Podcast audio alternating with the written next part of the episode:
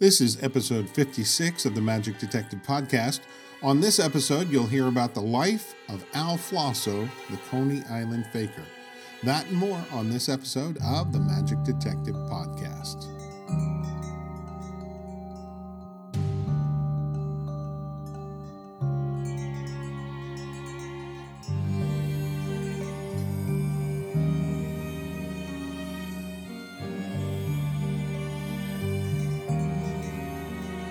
Hello and welcome to the Magic Detective Podcast, your podcast home for magic history. I'm your host, Dean Carnegie. I am the Magic Detective, and this is episode 56. This, by the way, is the second to the last episode for season two. I'm going to wrap things up a little bit early this season. I've got some big things in store for season three, so uh, this will give me a little extra time to work on those. So today we experience a first on the Magic Detective podcast, and that is we have a guest. We have an interview that we're doing, or just a conversation, I like to think. And uh, our guest today is Judge Gary Brown. He's a graduate of Columbia College and the Yale Law School. He's also a freelance writer and magic historian. He's written articles on magic and related topics for numerous popular magazines, including American Heritage, Emmy, Invention and Technology, Audacity, and Antiques and Collecting, as well as magic magazines including Genii, Mum, and Magic. His articles have appeared in three languages in the United States, Europe, and New Zealand. The Coney Island Fakir was Judge Brown's first book, and we are very fortunate to have him with us today. So, Gary, welcome to the Magic Detective Podcast.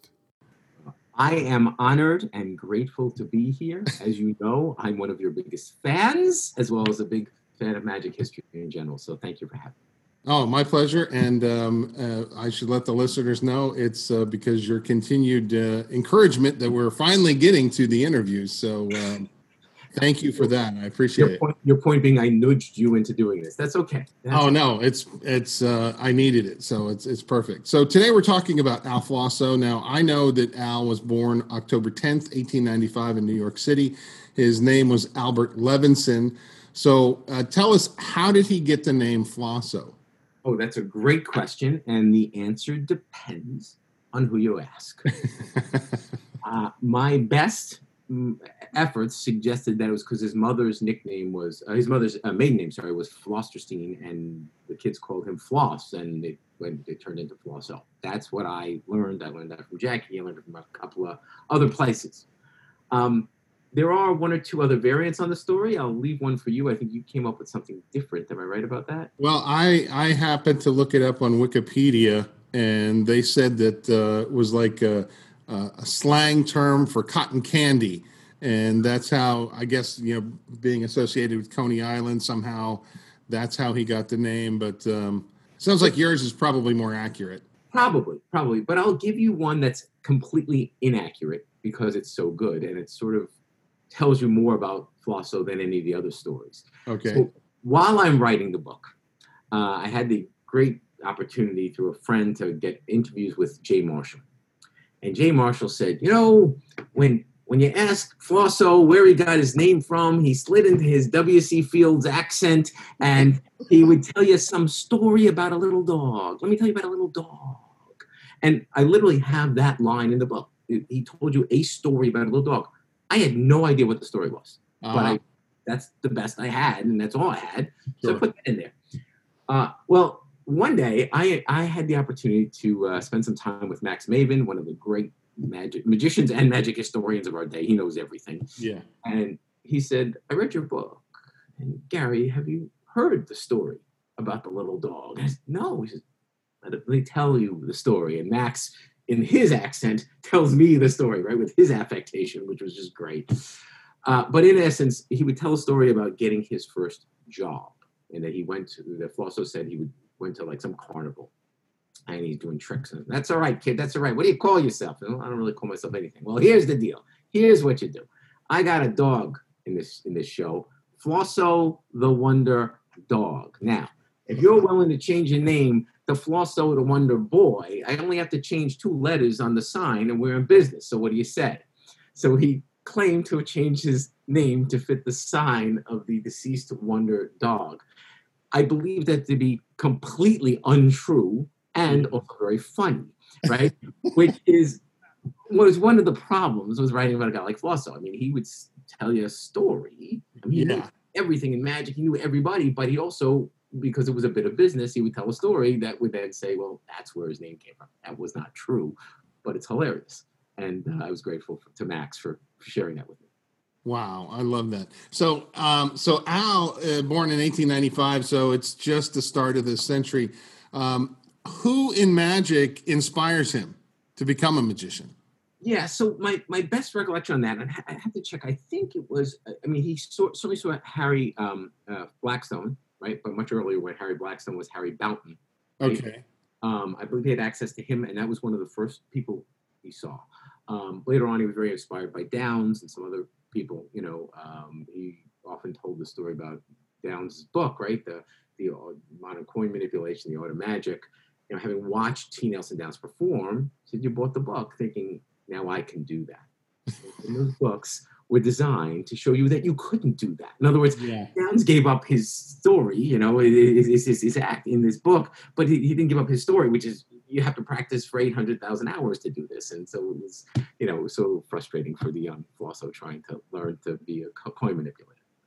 What kind of magician was Al Flosso? Yeah, so he was, okay, he was very much a, you know, kind of 10 in one show magician, which meant he did his act over and over and over again. And that act became ultimately the, the Miser's Dream is the centerpiece of it. But there's there are production pieces in there. There's, you know, he produces silks, he does the paper hat tear, you know, he builds a lot of things, and he had a polished act. It's not to say he didn't do a lot of other things. While I was interviewing magicians, people would say to me, Did you ever see him do the egg bag? His egg bag was phenomenal. Now, at that time, the internet was a lot um, leaner than it is today. You didn't have Yeah. much stuff. I have since seen him do his egg bag on Oh, really? Which is a yeah a kids show in, from New York City from that time, or from the when I was young, it was in the seventies. He did the egg bag using a punch whistle because he was a punch and Judy operator as well.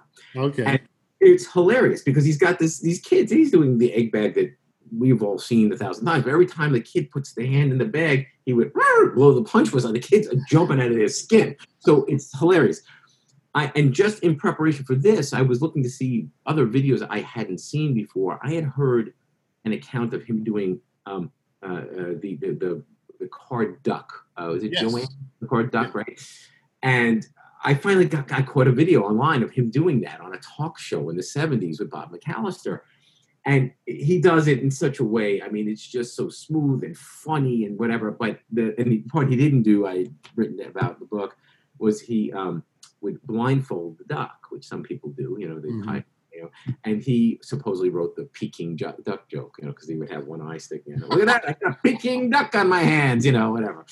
Um, but his magic was all that sort of pack small, plays big, act in a satchel. I mean, you know, if you can think of an act that would fit in a bag you can sling over your shoulder, he didn't do Sure. he didn't do that stuff. But you want a nightclub magician, he's your guy. Give him a deck of cards, you get entertained all night. You know, he was that kind of practical, low, you know, low low rent magician in the sense of having you know small stuff. Mhm. Um, his background included the Punch and Judy shows, right? It included the the, the magic acts. It included the I, and I loved writing about this the the slum pitch act, right? They used to call these slum packets. The, the, the- Yeah. when- if they were a dime, they would sell you all these things, half of which didn't work, or they were kind of more gags than they were magic. But his ability to sell that stuff I think, what led him to become one of the great dealers in our time. First in straight magic, and then in magic and collectibles. He was one of the first collectibles dealer because he started recognizing that people wanted things that had collectible value. He had a kind of an interesting career that way. Wow. Now, was he a a vaudeville performer, or was that after, or did he miss that? Yeah, I, I think he, he kind of missed that. Um, I mean, the- you know, there, there were certainly were vaudeville type dates that he did, right? But Uh-huh. he, it's, you know, he he cut his teeth in the old railroad circuses, right? He was they did the sideshow stuff. He worked with the the three legged man and Yes. The lion faced man, and you know, he was actually the manager for Lionel the lion faced man, which had some unbelievably funny sides to it. Um, uh, and so he worked in that those kind of rough crowds. As, as Teller says, uh, said to me when we were writing the book, and I, I quoted him, he said he worked at a time when the crowds smelled bad. You know, and if you think about that, that's what Flosso was all about. He said, you know, you want to get to be good at magic, kid. He'd tell some, you know, startup, you, know, you want to do what I do? All you have to do is do the same act over and over again, thousands and thousands of times for crowds who couldn't care less. And you know what? At the end of that, you'll be a pretty good magician. That is uh, sage advice right there. That's so true. So he's maybe latter part of vaudeville. How long was he in Coney Island? It, that's the funny part. Not that long, right? He did a couple of seasons, I think it was, as I, as I remember, it was a few seasons at with the, the Dreamland Circus sideshow, right? There was the, or the Dreamland sideshow. But by that time, he'd been performing for more than a decade in sideshows all over the country. You know, gotcha. Through the different, you know, again, the, the railroad circuses and different, you know, uh, he was there right around the time when the when the, the sideshows were falling apart, right? Because they were, you know, the railroad uh, circuses went out, and then they became sort of like truck shows, you know, and that's like going into the twenties, into the thirties, and that's about the time when he got out of it. Now, when I say get out of it, once he became a dealer, he's located in New York. He's still doing club dates, running around. He can perform his show eight or nine times in a night in Manhattan, right? Because wow.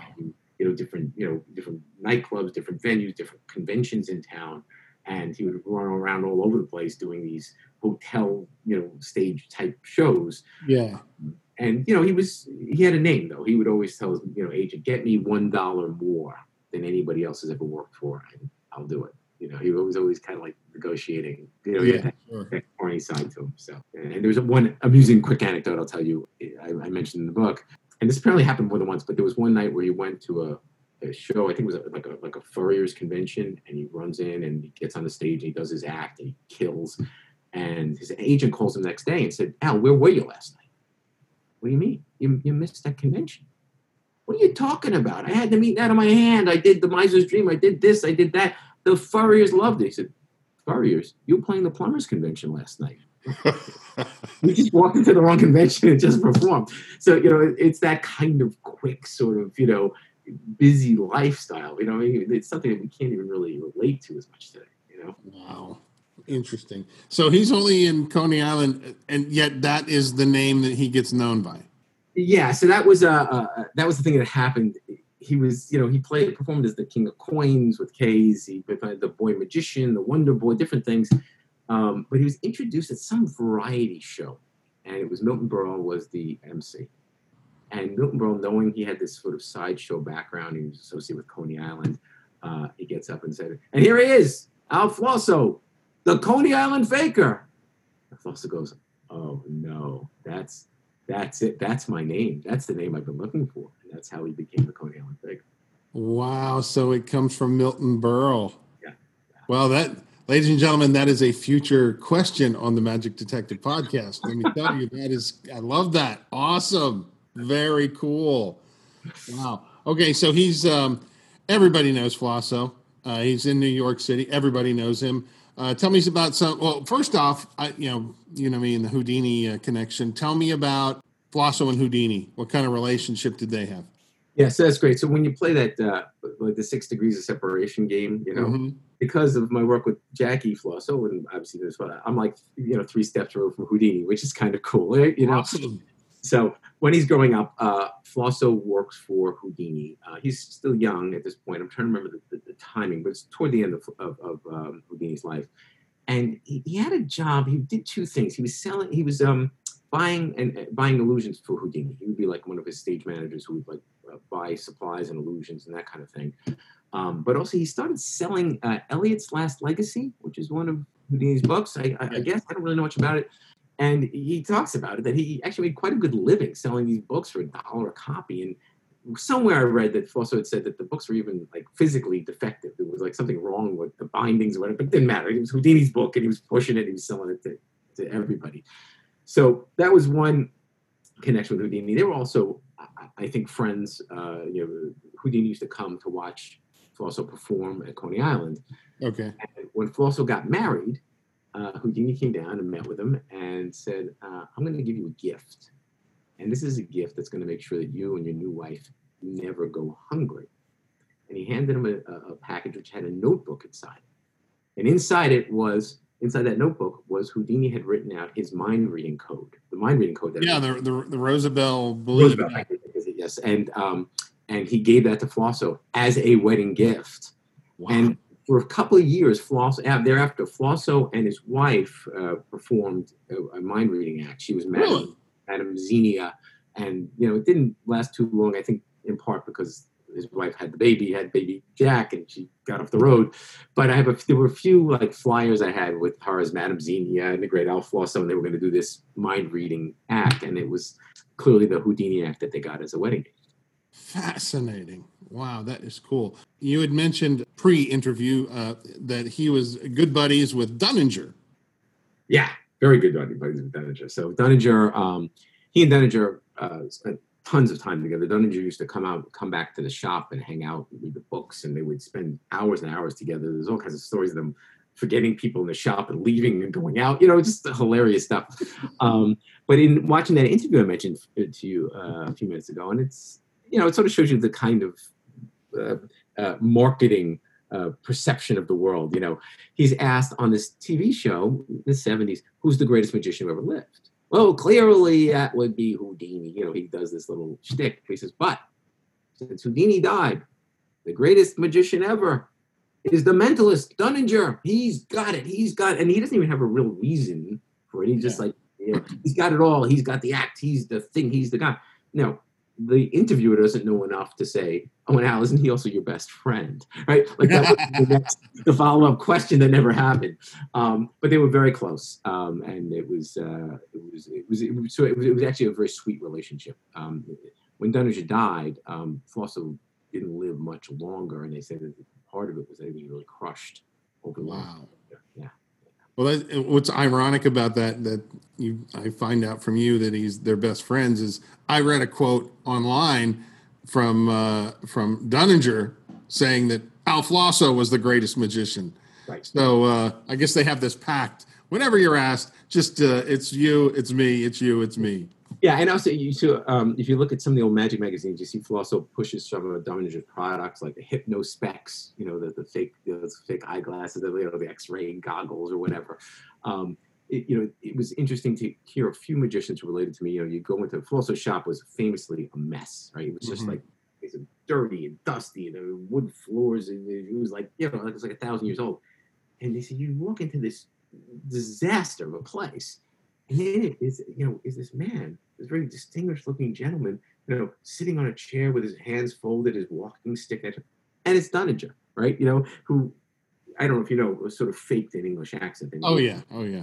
But he had this, this sort of affected, you know, aristocratic air. Mm-hmm. And basically, you know, to walk in and run into Dunninger in the middle of this, like, you know, this thieves market essentially was really quite a shocking, you know, image. I also read about the Marx Brothers. The Marx Brothers come up in Flosso's story. So, what is the connection there? Yeah, so there's a, there's a couple like sort of looser connections. They grew up in the same neighborhood. Um, they were, oh wow! Yeah, there's some friends in common and so forth. Uh, but what happens when they make one of the movies, and I want to say it was a night at the opera. Um, I, would have to double check that, but uh, they needed a Punch and Judy operator, right? Oh, okay. And uh, you know, one of the joys. I'm just going to go on a little tangent here, which maybe you'll edit later. But um, you know, it, in researching this and other things I did later, was working with Jack Flosso. Jack Flosso, like his father, could tell a story. You know, and he said, "I tell you, about the time, my dad worked with the Marx Brothers." And I said, "No." So he tells me this story. Know, they hire. Um, if, if you've ever seen the film, uh, Flosso is the Punch and Judy operator, and eventually uh, Harpo steps into the show, and there's a little puppet costume hanging around his neck. And, he, and, he's getting hit by punch and hitting him back and whatever. And he destroys the show. That's like part of the deal. You don't see Flosso at all, but he's working the puppets. And he said, my father had to go to their like rehearsal, you know, where, where the studios, I think it was New Jersey. I'm not 100% on that, but he might have gone out to California. I'm not, I'm not sure. But he says, he goes into this place says, and it's madness. He said, they're, you know, backstage, you know, was like inside one of their movies. They were like bookies and racetrack touts and hangers on, people running on. They had, you know, the women, you know, Harpo was chasing the women around. He said it was just like being in the movie, you know. He said he, my father got Harpo to like stick around just long enough so he could measure his neck to make the puppet costume for him because Flosso made that for the for the movie. Um, he said, but, but Harpo said, listen, look around you. There ain't no rehearsal. You know, we're not going to do a rehearsal, not to practice if the cameras are going to roll, you just do your thing, I'll do my thing, and that's it. you know. And he's like, all right, thanks. And that was it. And he's that's what's in the movies. It was just something was just and you can see if you watch the movie, it's complete chaos. But he said that was where they how they lived, you know. So my father had this experience, said Jack, you know, of walking in and seeing the Marx Brothers. And he said, but it was like being inside the movie when the cameras weren't rolling. That's amazing.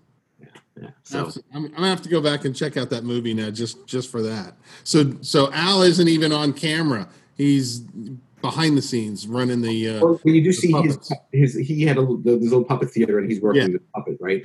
Um, that the the theater he uses there, I don't believe is the theater he actually used. They say Okay. most um, most uh, Punch and Judy operas had this big kind of bulky thing, and Yeah. he had schlepped it around. The thing. He he had a thing that he built that he'd fit on his shoulders, and it was just a flat top over his head. So Oh, it wasn't like it didn't have the curtains and the whole scene, but he could break it down and pack it and go. And if you think about it, again, that's the whole sort of the traveling magician ideal. well, you know, that's you know, very big wheeled thing that you got a big crate you got to wheel around. Yeah, so something that breaks down and folds up is quite valuable. And he built a custom stage, and a few of the, the Punch and Judy operators I interviewed were just blown away by. it. They were like, "I wish I had something like that. That thing he built was unbelievable." You know, so it, it's interesting. Uh, and if I may, can I share one other thing? Yeah, yeah, yeah. Yeah. So Punch and Judy comes back uh, one more time in his life. He stops doing that in the you know in the day. He actually handed off his his puppets to I think Jay Marshall, who took over that job because it sort of waned interest in that. It's still the occasional birthday party. Um, many years later, fast forward into the 70s. So we're talking about like from the 40s into the 70s, like you know, quarter of a century later or so. Yeah. He gets a call. Flosso's in the shop. He's an old man at this point, and he gets a call from Jim Henson. And Jim Henson's on the phone. He's like, I'm sorry, you're the guy with like the Muppets with those things and all of the high tech special effects. Yes, says Jim, Jim Henson. We're having a, a, a convention, puppeteers convention. We want you to perform. You want me to perform? I got a couple of battered old like Punch and Judy figures and a little thing that fits on my shoulders. You got the the, the Sesame Street Playhouse with the, the high tech. What what? Trust me, says Jim Henson.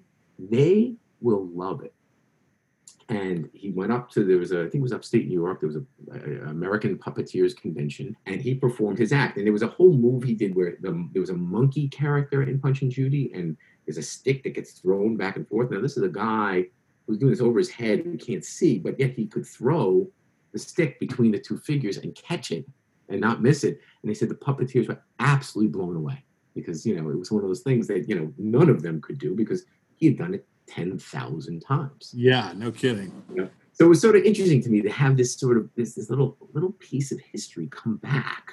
I mean, the Muppets are still relevant today. They're still making movies and television Yeah. shows, whatever, you know. And here's a guy who in the 30s is running around in these, these railroad sidecars that shows where, you know, he's got a three-legged man sitting next to him and, you know, the small people and heavy people and, you know, you know, Kiko and Aiko, the ambassadors from Mars.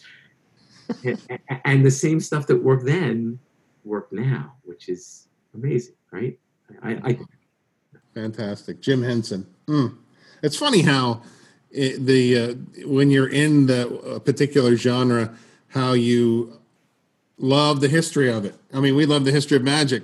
They love the history of puppetry, Right. and you know whether it's ventriloquism or whatever it is. It's like you know, oh yeah, I want to see a guy from 70 years ago. I you know can't wait to be part of that and experience it. yeah, this is a complete sort of tangent in terms of what we're talking about. But if you think about it, right, you and I love digging up old, like historic magic pieces. We've talked about a few of them recently, right? The, Yeah. different things you find in an old book. You know, I've done the edible candle, which was popular in the 1850s, Yes. and I've done it in nightclubs today, and it, works. It still Mhm. works. It's different, you know. Um, but it's, it's quite interesting if you think about the miser's dream. The miser's dream almost makes no sense today because you bring somebody in the audience, out of the audience, and you say, "Okay, I'm going to make you a millionaire." This was Flosso, right? a millionaire for four minutes time or whatever. When five minutes time is going to be a millionaire, and then you proceed to produce a handful of half dollars. Yeah. In today's world, people don't even use half dollars, right? No. I mean, We use coins today. yeah, right. So what relevance is that? Well, you know, I have to tell you, there was a guy. Uh, forgive me, I'm terrible with names. I'm not going to remember his name. He just went to FISM to the uh, the championships in Korea. I don't think he won, but he won here, right? Wow. And he did a miser's dream routine. And I know that um, actually Lance Burton and Jeff McBride had a lot to do with training this fellow. He was really good. But he did a miser's dream where he produced credit cards and bills and a gold bar, right? The piece oh, wow. of gold bar. All of a sudden, it's interesting. He's using ATM cards and credit cards, and he's doing, but it was very similar. It wasn't exactly a monster game, but it was very similar in terms of the moves and so forth. But it made it relevant. I mean, audiences today. I was in one where, like, holy crap, that's a gold bar, right? That's something, you know. Yeah. Whereas if you produce four half dollars today, it's still interesting. Don't get me wrong. I'm not saying that people doing Miser's Dream should stop, but you, you know, think about the crowds that had to scrape together a nickel or a dime to go see Flosso and 10 other acts. Yeah. All of a sudden, you know, with, with five silver dollars or half dollars in their hands, that, that was a bigger impact then. So history gives us two different things. There are techniques, and then there's also themes. And how do you play off those themes? Well, one theme would be to take five half dollars and make it a gold bar, right? That yeah. would be interesting to modern audiences, you know? So that's just something I would throw in there. Magic history is worth looking at for those reasons, right? Oh, Totally. Uh, I remember when I, I had been doing Miser's Dream for a number of years, and the thought occurred to me uh, what if I used a clear bucket as opposed to the metal bucket? My only concern was could you hear you know the sound because let's face it in the miser's dream that's 90% is the sound it makes right. i mean you can there there are stories of t nelson downs forgetting his coins, walking out on stage with nothing and mimicking it. And you know, yet you get the sound from the bucket because he's got those coins, but nothing else. Yeah. And um, so, you know, with the the bucket I had, it was a plastic bucket, but it had these ridges all the way around. So what it basically did, you could see my hand in there, but you couldn't see my hand in there. So I could do everything you could do with a regular bucket. Very cool. Um, and it and it it played. I had a, a couple magicians that saw it and said, "I can't believe what you did. That was incredible." And I'm like, "Yeah, it's it's not a gimmick bucket yet. In a way, it is. Right. Right. And it's so cool. But that's again thinking. You know, how do you update this? And that's that was my contribution to the to the whole thing. Let's get back to the magic shop. So this shop begins as Martinka's it becomes i guess uh, i guess at the time there's martinka's and there's hornman's magic shop and hornman buys uh, martinka's from the martinka brothers when they decide to retire. Right. and then uh, hornman has it for a while and now I, I may be wrong on this. I know houdini and charles carter are both owners at some point. I don't know if they owned martinka's or hornman's or which one but they're involved. Um, and then eventually frank ducrot gets it and along with Frank Ducrot is Daisy White, who's a demonstrator in the shop. And by the way, if you want to learn any more about Daisy White, check out uh, podcast episode 24 because I talk about Daisy White like, like, nobody's ever heard. It's an excellent episode. So Frank Ducrot dies. There you go. Picture Frank Ducrot for you. Go ahead. Yes. Awesome. Sorry. Awesome. So Ducrot dies. What happens then? So the show, um, the, the shop comes up for sale. I believe that's the point at which Flosso bought it. He tried to buy it earlier, but he was like a road magician. He was out somewhere in Omaha or something, and he just missed missed the opportunity. He wanted to. When I think when Charles Carter bought it, he actually said, "I was interested then, but I just couldn't get back in time and do it." You know, and he probably didn't have the money. Uh, but by this time, he'd put a few dollars away. He had a kid. He didn't want to be on the road forever, and he decided to buy this shop right? And this shop has, and you know, I saw him in a recent interview that I watched recently. Uh, you know, it was back in the seventies. You know, every time he'd tell the story of the shop, it changed a little bit. Oh, it was the oldest shop in 1854. Like I don't know if he was right on the dates. You know what I mean? But it was clearly, you know, it was this shop that had moved from the Martinka brothers, where they founded the Society of American Magicians, as you well know. Yeah. Another episode you want to cite there, but yes yeah, um, and which is an exciting place, right? And then eventually, eventually it's bought by Charles Carter, who was much more interested in being a touring illusionist than mm-hmm. running a shop. uh, Houdini, who was really interested, and he bought it around. I want to say the time of the the, the, the last pandemic. I want to say when I was around 1919 or thereabouts, because he was very into the movie business. Yeah. So he bought this thing, but it wasn't really his thing. Uh, and then he gets out of it. He pushes it off on his partner, I think. And uh, it goes to Ducrot. Ducrot rolls it, runs it for a while. The funny part there, the, the, the, the funny contrast there is Ducrot, they say, was very much like a like a pharmacist. You know, he had like every drawer labeled with you know alphabetical you know things whatever. And when Flosso had it, it was just a heap. You know, it was just a disgraceful mound of things. You know, because he, he did not have this sort of organizational capacity. At the same time, he would say, "What do you want, kid? Oh, one of those. Like, there, one of those." Somebody, and he'd just dive under some pile and come out like it was like a rat's nest. You know, but that's a, some pictures, and I have a few in the book of him in the shop, and like the human mind can't even absorb what's there. They say he knew where every single thing has. You know, thing was. He was was the the shop um, of three wonders. You wonder if I have it. I wonder if I can find it, or or I wonder if I can get it, and everybody wonders how I found it. Like that's like you know that was the you know, um, but you could find anything at Flosso's, right? And he said, and, and what was interesting about how he ran the shop was there was this, definitely this sort of sideshow carny aspect. You know, rich kid walked in, the prices went up. You know, uh, I had heard this described to me so many times.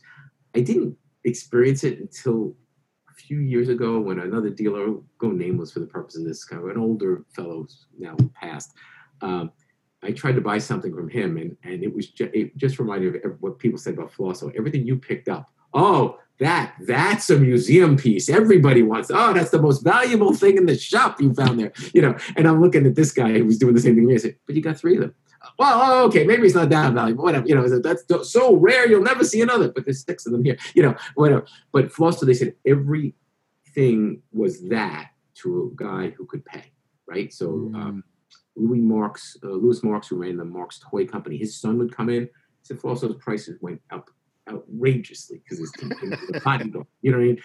On the other hand, for a kid who didn't have money, you know, he always made sure they had car fare to get home. He would talk them out of buying like expensive junk and say, "Look, here's here's Henry Hay's amateur magician's handbook. Buy this instead. Two dollars. Go home with more tricks than you could fit in your bag. You know that kind of thing."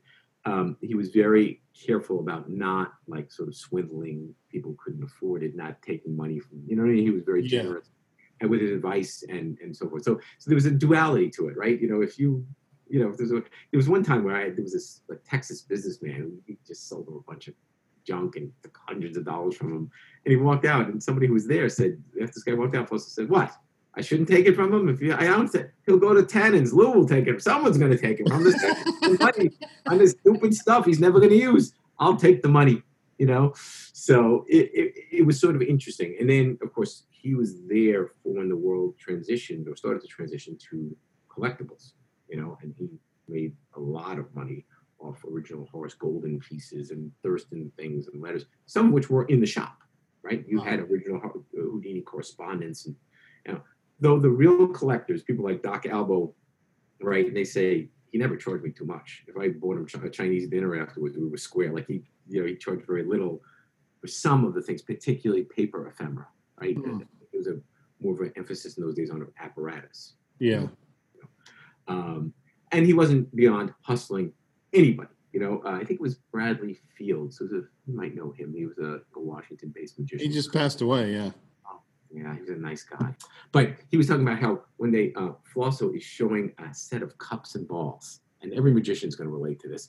The, the cup had a little hole in it, so you could run a thread through, and you could attach the ball to a thread, which you could tie to a button or something. So this way, you could make the ball appear and disappear at will. It's a really interesting little twist on Okay. cups and balls. So he's showing it to some guy who's not buying it. Who's like, eh, it's all right. Are you kidding? Look at this thing. I got the thing with the thread. I did this and that. So Bradley Fields is watching, he's young, and he says, you know, I, Al, can I talk to you for a second? And he pulls him aside from the customer. and says, look, let this guy go.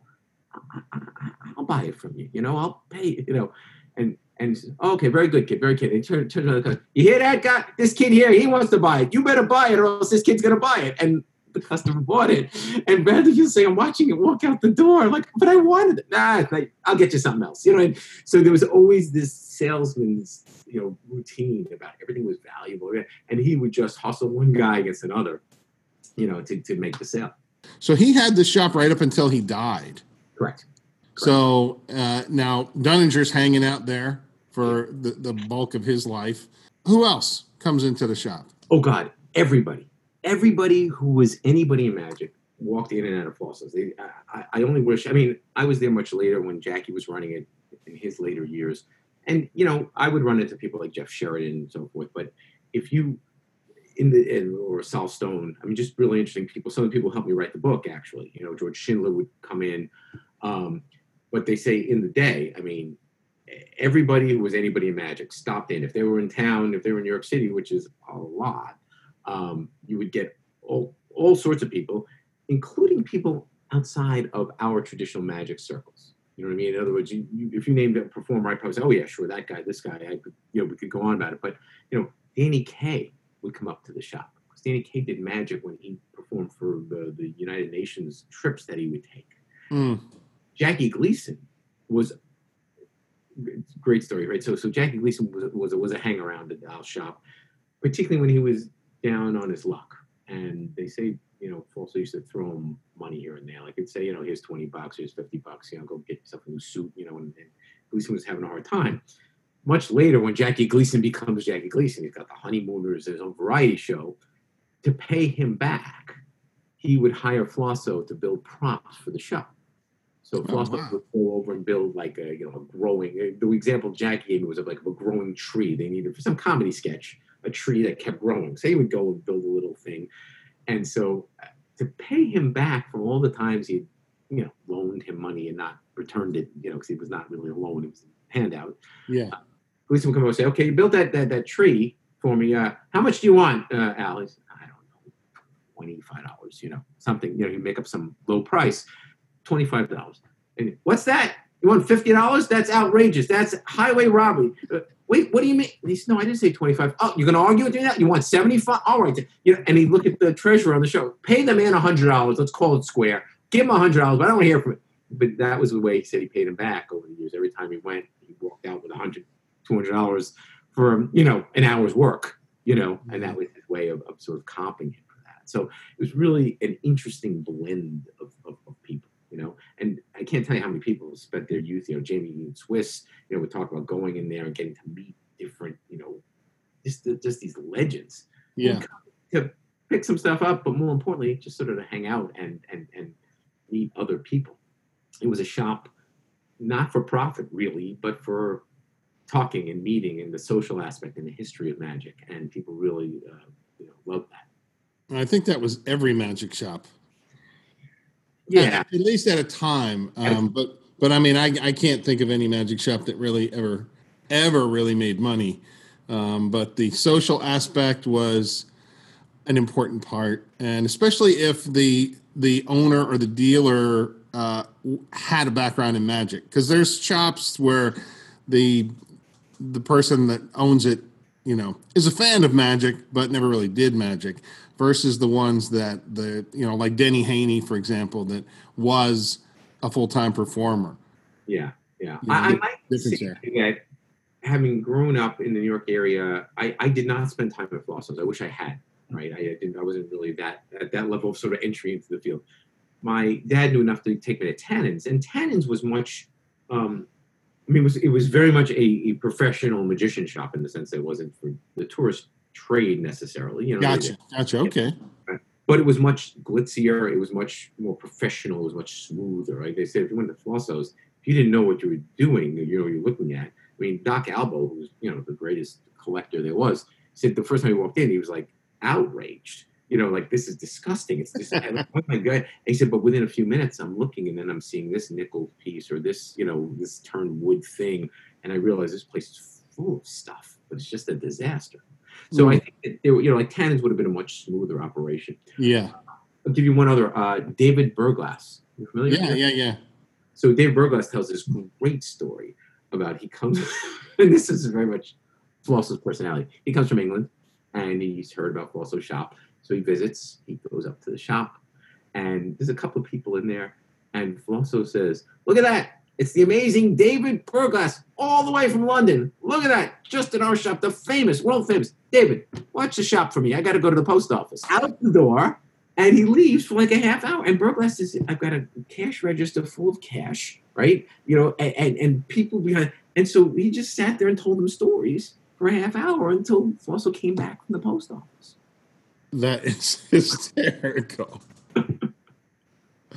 Uh, and and not um, unusual. Yes, I think. Um, and what would frequently happen in a shop like this, you know, it was a relative. The shop that I knew was quite small. It, it moved a few times, but uh, it, it, was a relatively small room, you know, and you'd be full of all these collectors and hang around and magicians and whatever. But once in a while, you also would have an interaction with a kid that would drive them all to distraction. Now, this is a pretty uh, common story about Flosso. But if you haven't heard, it's worth you repeating. It was the, the kid who runs in off the street and says, I want to buy a magic wand. You want to buy a magic wand? You know, man, I have the wand for you. And he would reach behind the case. And it sounds like something out of Harry Potter. Yeah. Had a magic wand that was in the glass case, a wood wand, you know, with the metal tips. And he'd hand it to the kid and say, You see this? This was the wand of the great Alexander Herrmann. He's a very important magician. I'm going to give this to you. You can have it for a dollar. And it will work great magic for you. And so the kid would pay him the dollar and bolt out of the room. And the magicians and collectors in the room would, Al, what are you doing? What are you? And he would hold up his hand, you know, five foot two inches, you know, he, but he would he could command the crowd. Hold on. And he'd walk in the back and he'd have a box full of the same exact magic wand, pull one out, slide it back into the glass case and say, Herrmann had a lot of wands. and I've heard versions of that with Herrmann. I've heard it with Houdini, right? But that was the you know the notion, right? You had all these guys. Where, uh, but the kid came in for a dollar. Oh, he sold them Houdini's wand. wow. Yeah, I had heard something like that myself. Uh, I couldn't remember if it was a wand or what it was, but it was like, oh, this was this was Houdini's, and it was the very last one I have, and it's yours for whatever. And then they would walk out, and he'd get another one and put it on the shelf. Those of us who live in the world of history and collecting in the age of eBay, and you know, should think about that, right? We get the the provenance of something, you know, and I, I got this wand here it was sold by Al Flosso in the 1970s, and it's Houdini's original wand. That's a pretty good story. That's a pretty good provenance. Yeah. Right?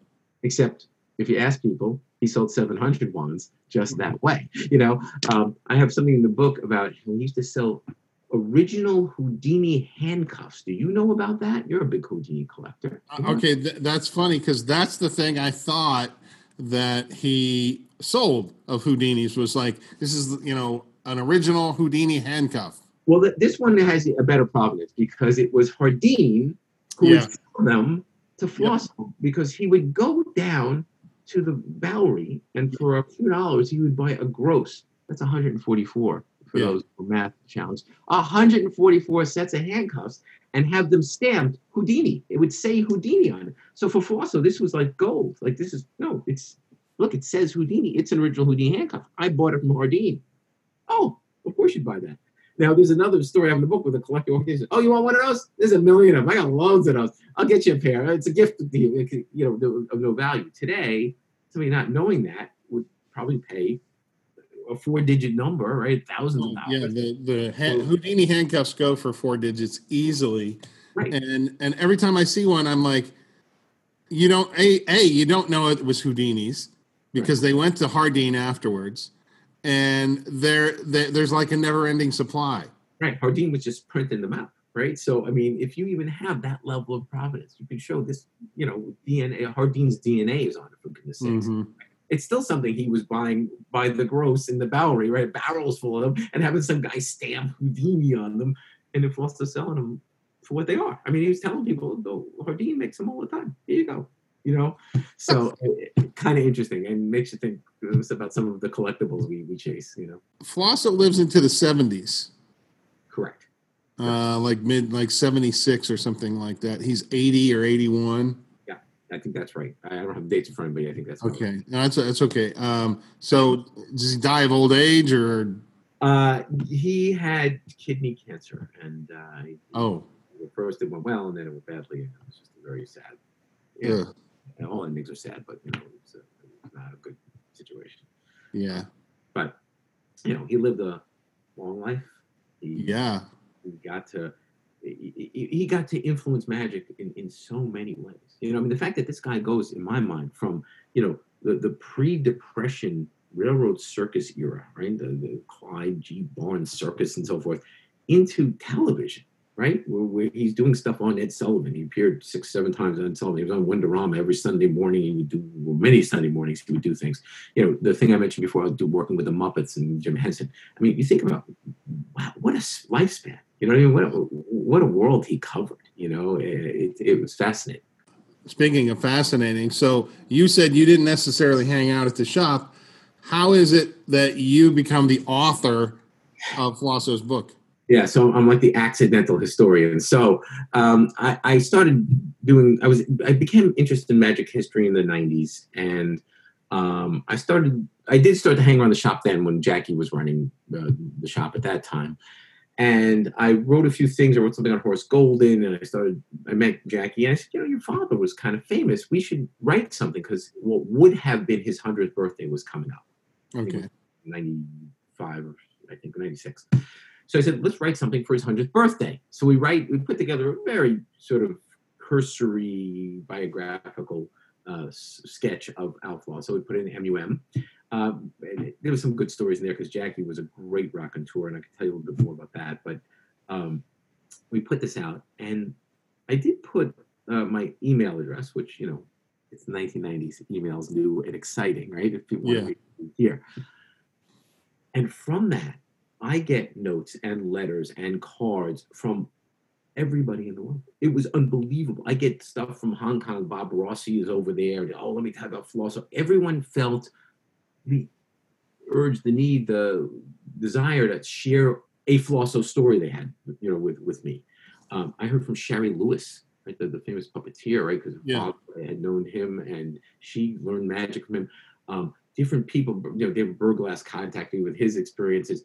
It was just amazing. And all of a sudden, a few months later, I'm looking at this file because I kept all the letters and emails I printed out in a, in a file, and I had this file that I know this is audio, so people can't see me, but I'm holding my hands apart several inches, several inches of paper, right?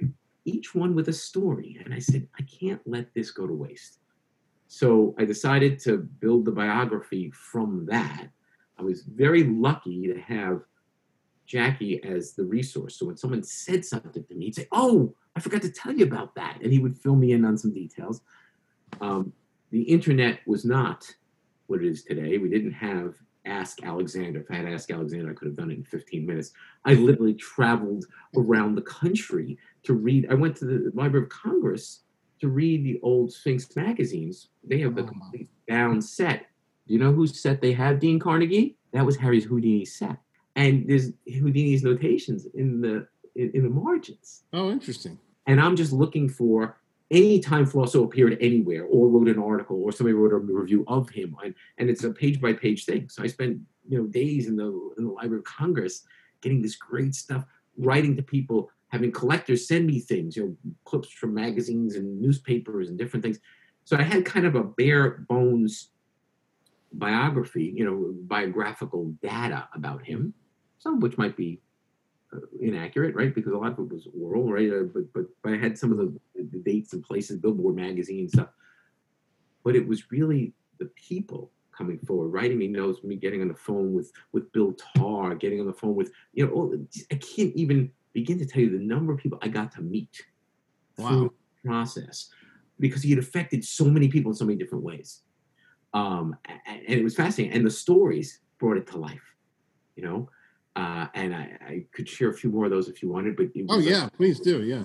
I mean, the, the, the funny stories, the scary stories, the you know, uh, Jay Marshall was uh, was just unbelievable, telling me about uh, also doing the um, Miser's Dream in the 30s with a teenager, and this is a little bit off color, and you might cut this later, but you can decide.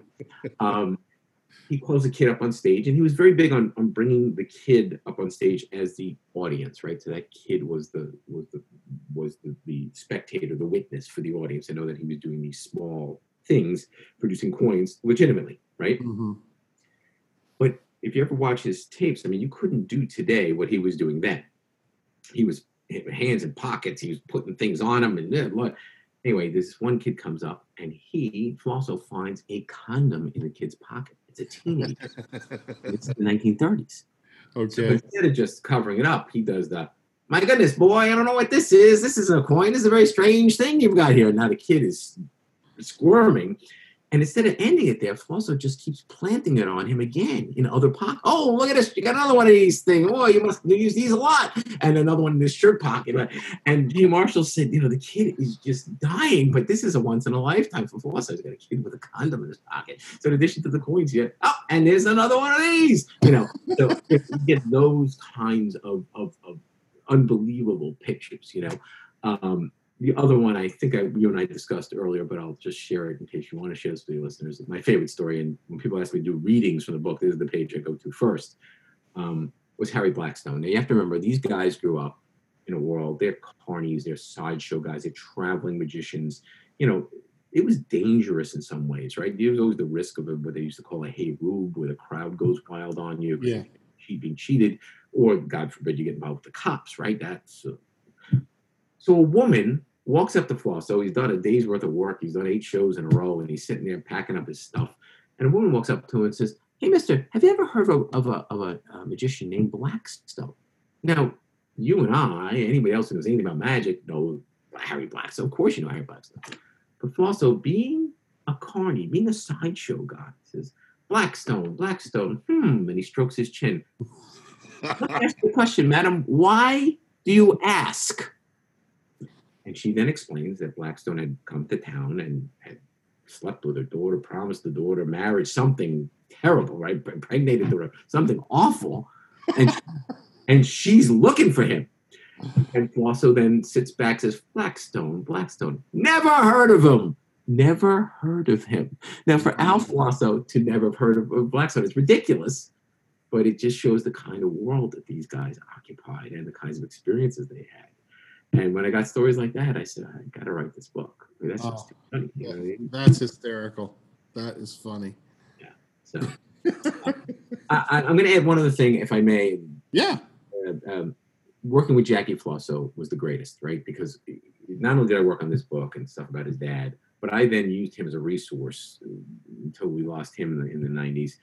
Uh, I would go anytime I was writing about anything or anybody, Jackie knew something. It was unbelievable. He had seen more and experienced more. I don't know if Jackie was old enough to see Thurston or he was just relaying this secondhand from his father. But the first time I met Jackie Flosso, I said, um, a little bit embarrassed. You're really in magic history. What's that about? I said, Well, my, my, my grandfather, and this is true, uh, my grandfather saw uh, The Vanishing Horse. I saw Thurston do The Vanishing Horse. Wow. And I was a little sheepish about this because I knew that like people like Randi had written this is how ridiculous people are. Um, but I said my grandfather believed that he had hypnotized the audience. That the only way to do it was to hypnotize the audience, right? And you know, I mean, look, eh, for us that's sort of amusing, but you know, and and Floss and Jackie Flosso looked at me and said, "Well, in a way, your grandfather wasn't wrong.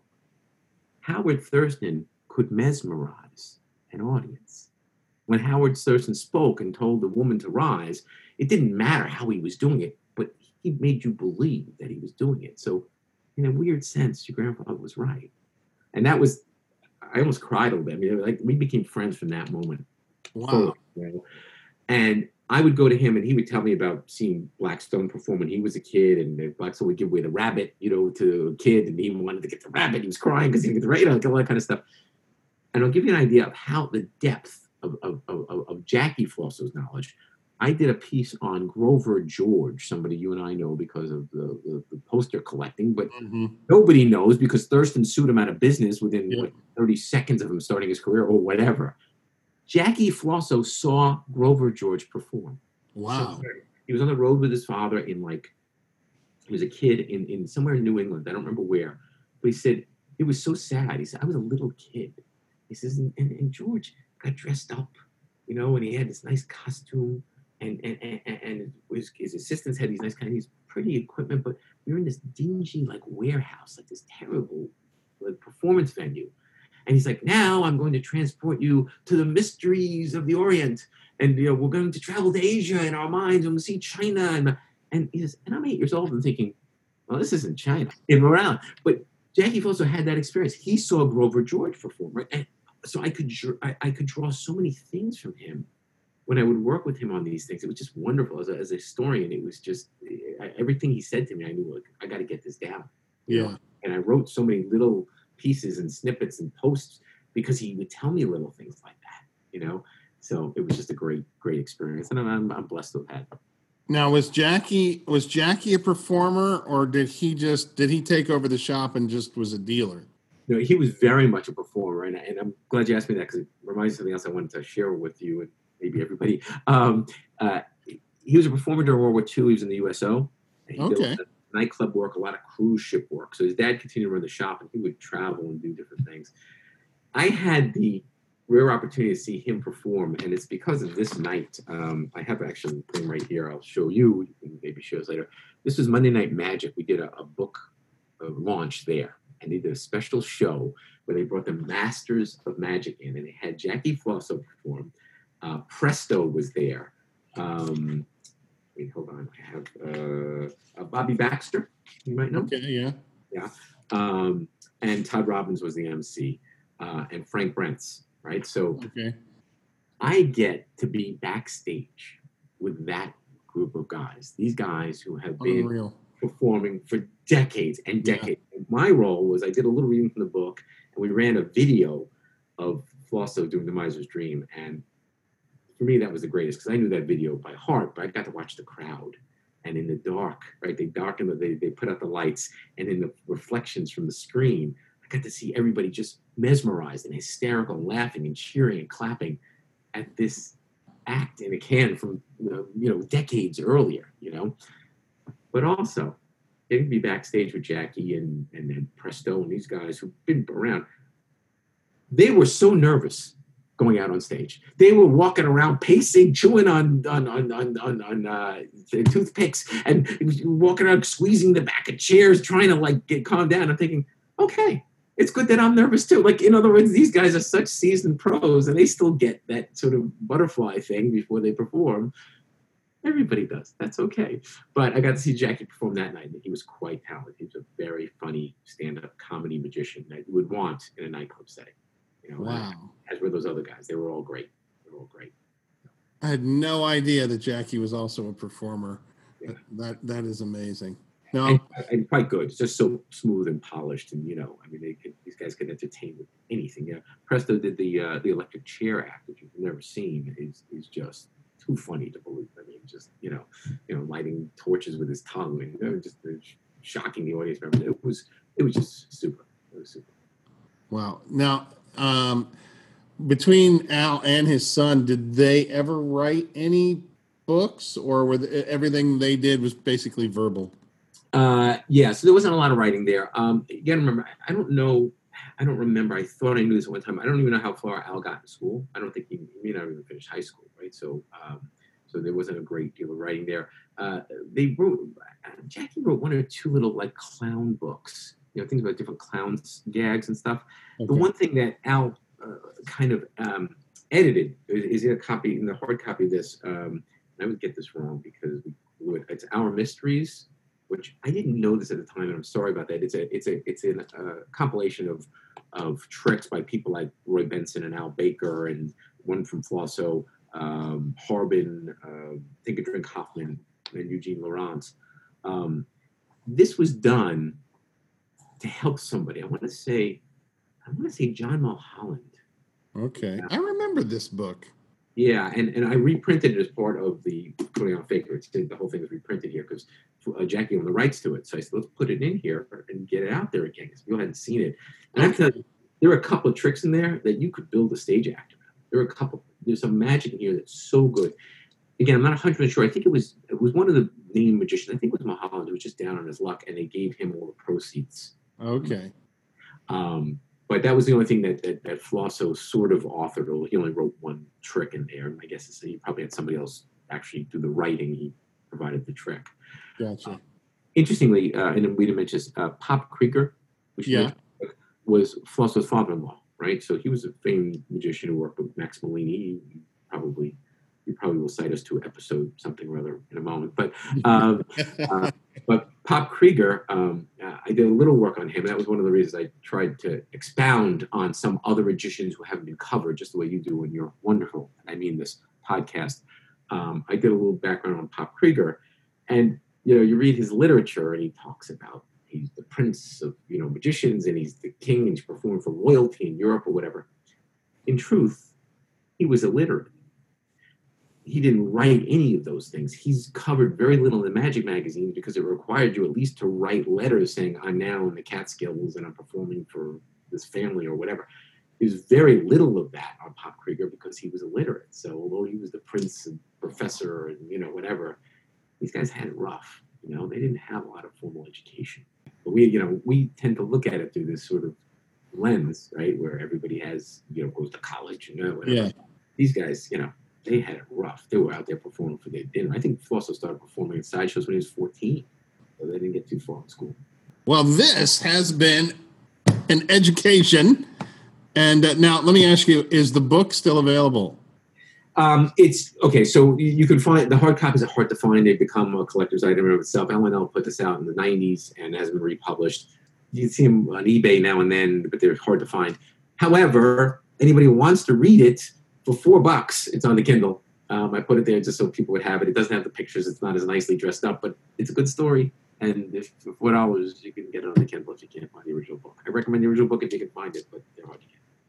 Right, I got my copy on eBay. I think there were three copies, so it's it's still out there. But but I love the fact that it's available to any. But for four dollars, you can't beat that. So that's uh, if you find an original on eBay, right, and you can send me a self-addressed stamped envelope and a sticker, you can have an autograph copy. oh well. I'm sending you mine. Once I get it, it's in Virginia.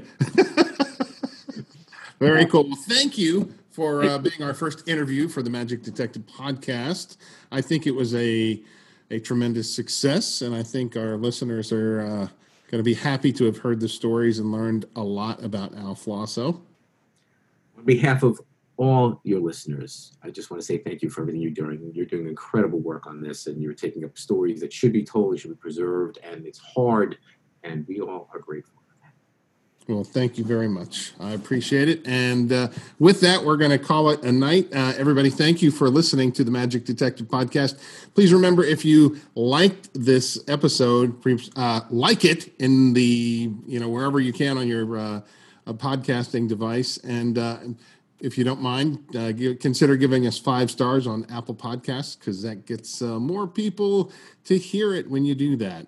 And uh, my name is uh, Dean Carnegie. I am the Magic Detective. We had uh, Gary Brown with us tonight uh, talking about Al Flosso from his wonderful book, The Coney Island Fakir The Magical Life of Al Flosso.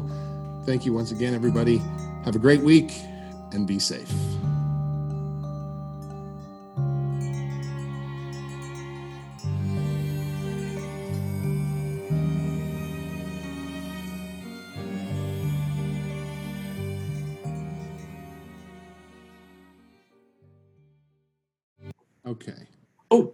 Before we go, Yes. this is something you don't know about. I don't think. This was the murder of uh, Arnold Rothstein. This was a little extra pamphlet I used to give people when they bought the book for me, and I put it online for a while. And Flosso knew who killed Arnold Rothstein, the gambler. Really? Yes. Now, here's what happens. I'm going to tell you the story. You decide whether you want to use on air. It might be too involved. But uh, one day, Jackie tells me this after the book comes out. Oh, my dad knew who killed him. I said, What do you mean? And we got this from Jay Marshall, who knew it, but he didn't know who again. So I go back to Jackie and said, Oh, I never told you that story. It's this guy McManus, who was actually accused of the murder in the first instance, but they lost the evidence and it was Tammany Hall politicians, it was all corrupt and whatever.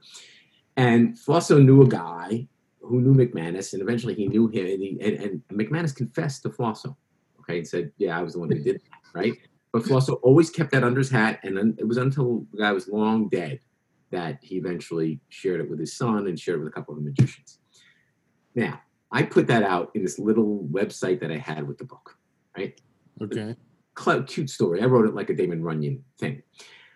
A couple years later, there there's this i'm in a bookstore and there's this definitive like biography comes out about arnold rothstein written by some college professor it's this thick and i'm thinking i wonder if i, I got it right you know what i mean like so i look it up and they turn the page and it says you know where how did he die and it says meet al flosso he's a five foot two inch magician was the coney island fakir da, da, da.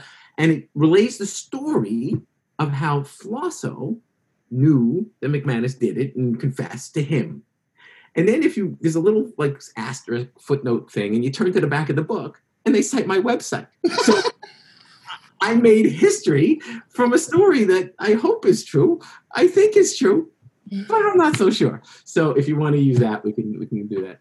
Yeah. That's funny. That is funny. A little, a little uh, human historical artifact as such. You know?